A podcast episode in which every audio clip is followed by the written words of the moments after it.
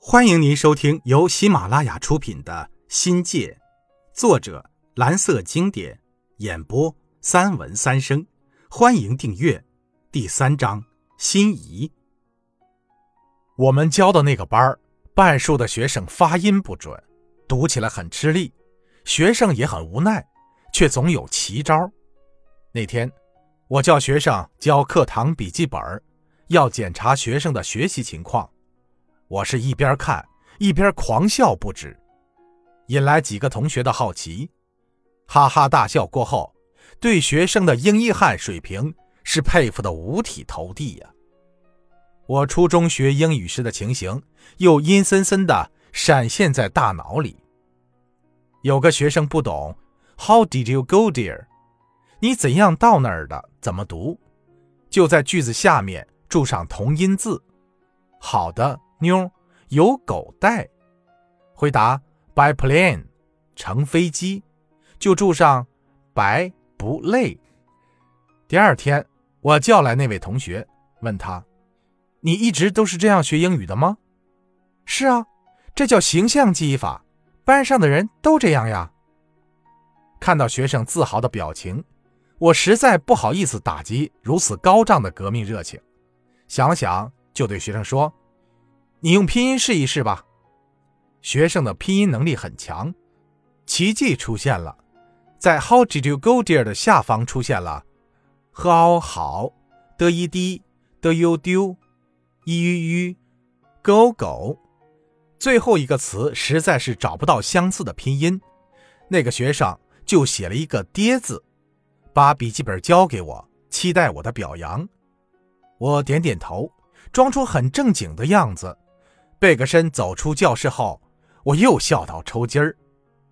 进入实习阶段才发现，大学的理论教育太死板了，一句话能说清楚的，非要搞个长篇大论不可。比如说，学了那么久的心理学、教育学，其实就是告诉我们如何与学生打交道。进一步说呢，就是开导学生怎么学。专业术语是背学生。侯兄有句名言。将简单的复杂化等于大学，将复杂的简单化大于中学。侯兄解释说，这个大于号也可能是小学或者是幼儿园，不是吗？在没有办法的情况下，教学生用拼音法，是不是比那该死的形象记忆法好些呢？这些呀，教育学里可没有说。实习结束。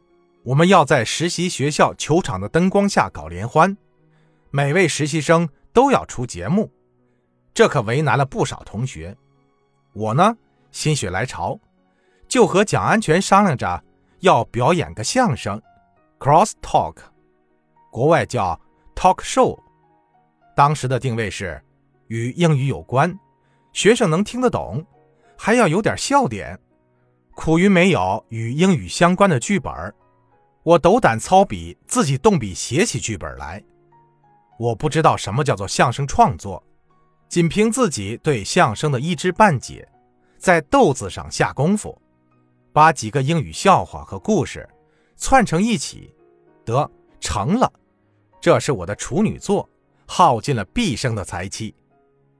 实习终于结束了，同学们从无休止的听课、试教、备课。班级管理中解脱出来，实习的最后也是最重要的工作就是实习鉴定，等级的高低关乎着毕业分配的去向，考评进入白热化状态。最终学校宣布，我们班的实习一等成绩仅限五个名额，我是其中之一。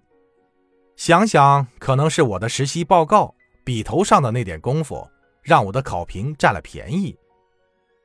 实习结束，也就意味着大学生活也即将结束了。离别的愁绪多少有一点照相、聚会、约会，一切都在愉快中进行。血气方刚的年龄，似乎离开了谁都会活得好好的。我们是国家改革开放后的第一波定向生，按照哪儿来回哪儿去的分配原则，专科生的分配已经没有悬念。从农村包围城市，成了众多专科生多年闹革命的梦想。当时国家百废待兴，急需大量的人才，国家分配的好处全让本科生兜了个精光，专科生能参加统分的实在是少得可怜。就像我们班，自治区统分的只有一个名额，报名的寥寥无几。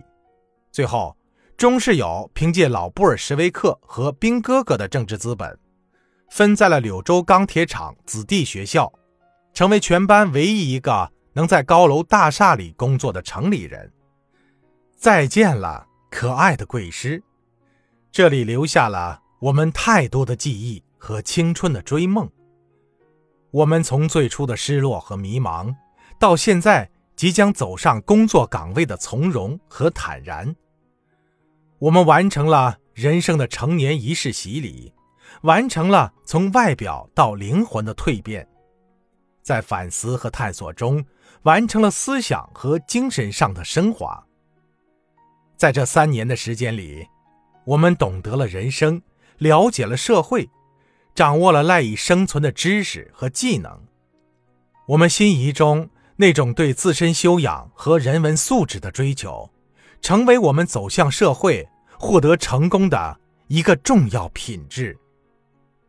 听众朋友，本集已播讲完毕，感谢您的收听，精彩继续。